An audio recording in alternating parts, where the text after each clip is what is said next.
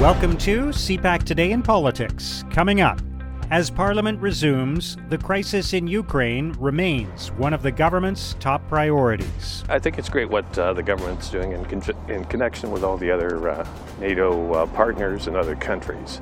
Somehow, we've got to stop this maniac. The Prime Minister prepares for a special NATO summit later this week. To further talk about the decisions we take as an alliance as to how to best support Ukraine and protect uh, the lives uh, of people in Ukraine and around the world. And two more names join the conservative leadership race. Solving the challenges of our time requires more than politics as usual.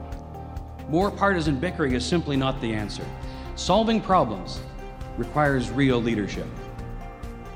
I've been in Parliament now two terms, and I am dismayed by the energy wasted on political games instead of getting things done. It's Monday, March 21st. I'm Mark Sutcliffe. Let's get right to the top political stories this morning. I'm joined by Peter Van Dusen, CPAC's executive producer and the host of Primetime Politics. Good morning, Peter. Morning, Mark. As a new week begins, let's talk about the government's priorities and what the focus will be in and around Parliament Hill over the next few days. We have a federal budget approaching, and of course, we continue to have a crisis in Ukraine um, and and increasing pressure on Canada and other countries to do something about it, including potentially spending more money on defense. So, how how do you see some of these issues being framed as as this budget approaches and and also uh, an important meeting for the prime minister, a special NATO summit coming up later this week? Yeah, I think the two things to watch that you know has you know Parliament's back in session, Mark, after a, a two week break. Uh, they they came back uh, for that one day. Uh, our listeners will remember to hear uh, you know President Zelensky from uh, Ukraine address Parliament, but they've been away for a couple of weeks, so they come back. We're expecting a budget uh, before the end of April. Uh, in all likelihood, I think probably the first week of April is the is the time to circle on your calendar for when that budget's going to uh, come before Canadians. Al- although you know circumstances that we are seeing now, uh, you know, could make a case for pushing it off a little bit because there's so much uncertainty. So the prime minister's off to NATO on Thursday for the special emergency NATO summit of, of leaders, where Ukraine's on the agenda, and already uh, it's been clearly you know telegraphed what's going to dominate that agenda and what's going to dominate that agenda. Really, a couple of things. What more should NATO be doing to uh, you know, help Ukraine, and it's probably at this point, given leaders are not interested in, in going the no-fly zone, uh, no-fly zone route, that it'll be how to step up uh, shipments of arms and lethal weaponry uh, to help Ukraine defend itself. Which again will put the spotlight on Canada because we've pretty much exhausted everything we can send uh, to Ukraine that we have to send because of you know underfunding of the military budget over the years. So there's going to be a lot of focus on NATO countries, you know, um, upping their spending on uh, on on the military uh, side uh, to two percent of GDP. Canada's at about 1.4 now. Uh, other countries that we haven't seen before in recent memory, uh, jacking up their spending. Germany, for instance.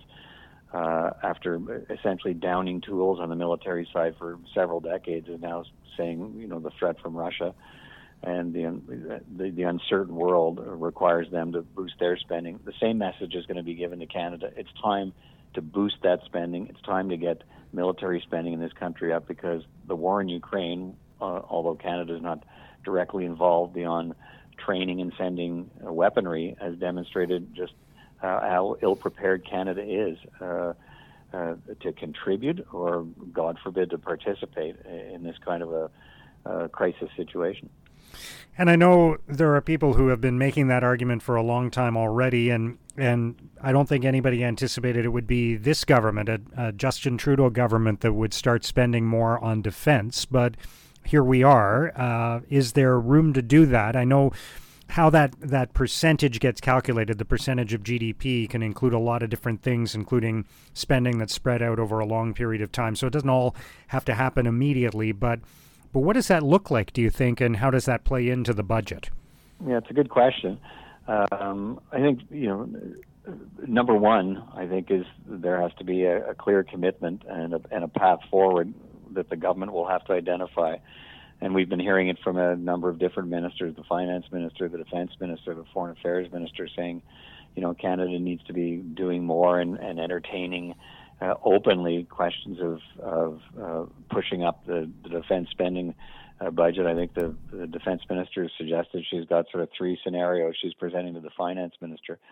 Um, and I guess one of them includes no more money, but the other the other two include increased spending. So there's, uh, I mean, as soon as the government makes that commitment, that, yeah, this is the time we have to spend, then I think we'll we'll hear all of the experts and and and the people who want to weigh in, saying, you know, where, where's the best place for Canada to spend it, and in what and in what way. This all happens, Mark, as the government's got a whole lot of, uh, you know, competing priorities here. I mean, uh, just a few months ago, was looking at a post-pandemic budget, how to, you know, kickstart the economy. Really, the the big significant challenge in front of the government was the cost of living, uh, housing prices, and inflation, and it was uh, going to have a budget plan to tackle that and to make things more affordable Canadians for Canadians. Now it's got to deal with uh, those things, yes, but it also has to deal with uh, this the crisis in Ukraine and, and, and, the, and the consequences of that for Canada, including increased military spending. So there are going to be some tough choices for the finance minister, and there's going to be a large debate in the country about, uh, you know, what, you know, where Canada should be spending any additional monies that it has, and it's it's clearly that although the opportunity would be there to uh, bring down the deficit and put money against the debt, it's more likely to be uh, another uh, spending budget, uh, even though the government's now making. Uh, essentially, a, a windfall because of the jump in oil prices but where's the money going to go? What priorities is the government going to pick? And uh, some of the experts are suggesting, uh, given what we are watching unfold in Ukraine, there's never been a, a better time in the last couple of decades for for our government to be able to sell the Canadian people on the need to ramp up military spending. Yeah. All right, lots to watch on that front. Um, and the conservative leadership race, I'm sure, will be discussed a lot this week. Uh, there are two new entrants into the race. We we knew about one of them uh, late last week, Scott Aitchison. There's another who made it clear he's running on the weekend. Um, how do you see all of this shaping up? The, the the latest names to be surfaced are not, I don't think, perceived as front runners, but they could have an impact on the direction this race takes. And I think they're both people who uh, are part of the narrative that, that we're seeing over and over again that this is really about the future of the party and the, and the tone and direction it's going to take. Yeah, so Scott Aitchison, you know, from uh, you know in Muskoka area, Parry Sound, Muskoka, Tony Clement's old seat in Parliament, um, uh, former mayor of Huntsville. He he got in the race on Sunday, and Marc Dalton from British Columbia uh, is also in the race on, on a basically you know, making largely a single point in his launch. He wants a, a, a public inquiry into the government's handling of the pandemic. Um, so th- that's what's driving his candidacy. Scott Aitchison, a little different. Uh, he he's really hammering the whole notion of, of unity, not just unity in the party, but unity in the country he, he made a, a speech in the House of Commons a few weeks ago, Mark, where he basically called on all sides because of the kind of conversation we've had in the country around pandemic restrictions and vaccine mandates to uh, to really sort of think about the, the power of words, the, the power of, of what you know politicians have been saying, uh, which has been um, causing a lot of division in the country and suggesting that there's enough blame to go around on all sides, including in his own party. And you know, a lot of people will see that as a, not so thinly veiled shot at, at Pierre Poilievre uh, to stop with uh, stop with the partisan attacks and start uh, talking about what's best uh, best for Canada. Um, you, you, know, and, and, leaving aside a lot of the, the, the political rhetoric. And I think what's important about that is can Scott Aitchison win a, a leadership race? I, I, guess we'll see. He does doesn't have the profile of either a Patrick Brown and or a Jean Charest, but he's coming from Central Canada, uh, just as Mr. Poilievre is. But he's coming from Central Canada with a with a bit of a, a, a different message. But as long as there are all a number of different voices in the race talking about unity and and talking about the need to uh, you know, uh, take a different approach to politics, uh, they can influence the conversation. Think of all the, the debates there there are going to be, uh, the way how how the coverage is going to ramp up towards you know, the uh, the September vote when they when they pick a new leader. So. Uh, and we've seen that in past races. We've seen, you know, the messaging from Leslyn Lewis in, in the last race. You don't always have to be the person who wins to be the person who uh, has a, a lot of say in what the party talks about during the leadership process. It's a great point. All right. It's going to be another interesting week as Parliament resumes. Peter, thank you so much for joining us today. All right, Mark. Take care. We'll talk again soon. That's CPAC's Peter Van Dusen. This is a, a an extraordinarily difficult issue because we see the, the impact of the bombs and the cruise missiles falling on hospitals, on schools, on Ukrainian civilians.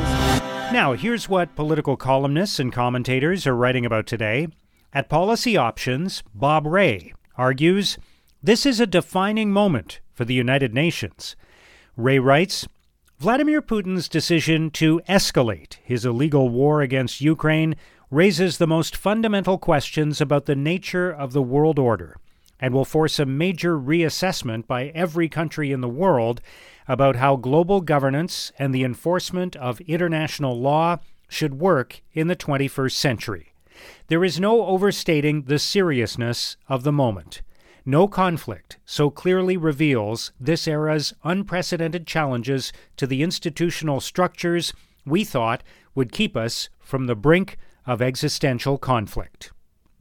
In the Toronto Star, Robin Sears asks, What will happen after Putin is defeated? Sears writes, we face the question of how to rebuild a global security alliance when one powerful player has made it clear it has no intention of being bound by any security agreements, and another, China, has signaled it is a happy co conspirator in a lawless international order. The West must ensure Russia pays heavily for its war crimes. Then we need to reimagine the global security alliances that were created after the last upheaval Russia's seizure of much of Eastern Europe after the Second World War. In the London Free Press, Maris Rowe McCulloch considers the plight of Ukrainian civilians. Rowe McCulloch writes Almost 3 million Ukrainians have already been forced to flee, but evacuations are increasingly complicated. The apparent unwillingness of Russian troops to pause their attacks suggests avoiding civilian casualties is not a priority. Looking at past experiences of warfare reinforces the urgency of creating and maintaining options for civilian evacuation wherever possible.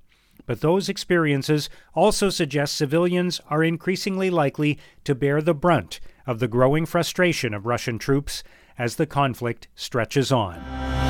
Now, here's what's coming up on today's political agenda. The Prime Minister will be in private meetings. Foreign Affairs Minister Melanie Joly will take part in a breakfast dialogue at the Montreal Council on Foreign Relations to discuss Canada's response to Russia's invasion of Ukraine. Minister of Official Languages Ginette Petitpas Taylor will take part in a news conference along with Treasury Board President Mona Fortier. The Senate Committee on Official Languages will hear from Minister Petipa Taylor as part of its study on the application of the Official Languages Act. And Governor General Mary Simon will continue her visit to the Middle East. And that's CPAC Today in Politics for Monday, March 21st. Tune in to Primetime Politics tonight on CPAC for coverage of all the day's events. Our podcast returns tomorrow morning. Have a great day.